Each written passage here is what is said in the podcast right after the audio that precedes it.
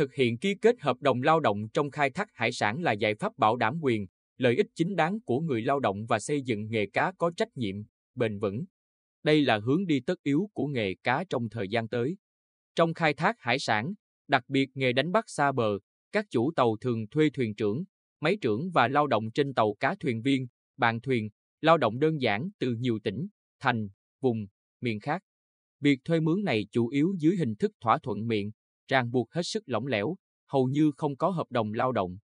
Hiện tượng này khiến lao động trên tàu cá không được hưởng các chế độ phúc lợi xã hội lương hưu, trợ cấp bảo hiểm xã hội, không được tiếp cận các nguồn hỗ trợ, cứu trợ khi bị rủi ro, tai nạn, thương tích, không có cơ sở nhận bồi thường khi tranh chấp.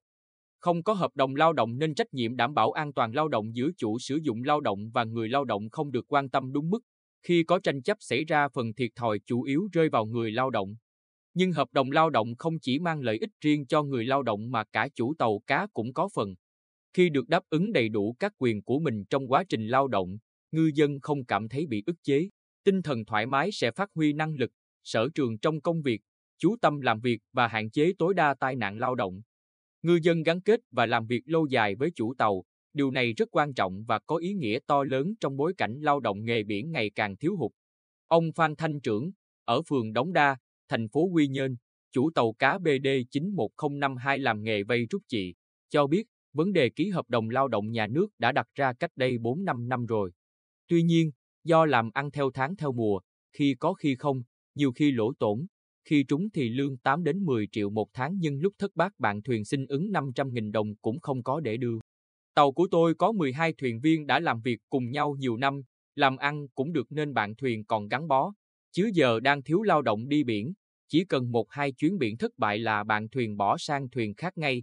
Về phía người lao động, anh Long, một thuyền viên tàu cá tâm sự, hồi giờ đi biển lúc có lúc không. Lúc có thì được 5 đến 7 triệu đồng nhưng những lúc không có việc thì ở không, nhiều lúc cả tháng trời, mà đã làm nghề biển rồi thì lên bờ khó tìm được việc phù hợp lắm trừ bán sức lao động thô. Nếu có hợp đồng lao động mỗi bên đóng một phần thì hay quá. Vừa là chủ tàu, vừa là thuyền trưởng tàu câu cá ngừ đại dương BD 98442TS, ông Hồ Thanh Tân ở phường Tam Quang Bắc, thị xã Hoài Nhân chia sẻ, ràng buộc trách nhiệm với nhau bằng hợp đồng lao động về lý thì hay nhưng tôi nghĩ rất khó vì hồi giờ ăn chia theo sản phẩm quen rồi. Bạn thuyền thì đâu phải chuyên nghiệp như công nhân trong nhà máy, nay thế này nhưng mai đã khác, đâu dễ ràng buộc nhau. Thời tiết sóng gió thì ngày bất thường, không biết mỗi năm ra biển được bao nhiêu ngày, giá cá, giá xăng dầu mấy năm nay bất ổn. Nếu ký hợp đồng lao động thì chủ tàu chịu áp lực trả lương cố định hàng tháng rất lớn. Tuy nhiên, nghề cá thì phải hiện đại dần theo thế giới, nhiều thứ trước đây không có nhưng giờ phải quen cho nên tôi nghĩ muốn ngư dân quen thì nhà nước nên có chính sách hỗ trợ ở giai đoạn đầu tiên. Trao đổi về vấn đề này, ông Phạm Ngọc Tuấn, Phó vụ trưởng vụ khai thác thủy sản, Tổng cục Thủy sản chia sẻ, đến nay, ở đội tàu của tỉnh Bình Định chưa có hiện tượng ngược đãi, cưỡng bức lao động trên tàu cá. Tuy nhiên, ở nhiều tỉnh, thành khác đã xảy ra chuyện này, một số trường hợp ngư dân bị bóc lột sức lao động phải chấp nhận đánh đổi cả tính mạng, nhảy xuống biển để bỏ trốn. Việc triển khai hợp đồng lao động cho lao động nghề cá sớm muộn cũng phải triển khai. Để thực thi chính sách, Tổng cục Thủy sản sẽ phối hợp với các bên liên quan đào tạo kỹ năng đi biển cho ngư dân, từng bước thay đổi nhận thức. Chúng tôi cũng sẽ hoàn thiện quy chuẩn về an toàn lao động tàu cá. Phối hợp với nghiệp đoàn nghề cá Việt Nam thí điểm về hợp đồng lao động tàu cá tại một tỉnh thành nào đó có nghề cá mạnh.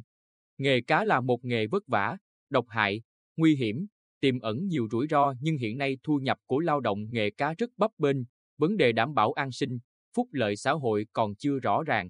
Việc thực hiện hợp đồng lao động là mong muốn của cả chủ tàu và lao động trên tàu cá. Đây cũng là xu thế phát triển chung vì một nghề cá hiện đại, thân thiện với môi trường và bền vững.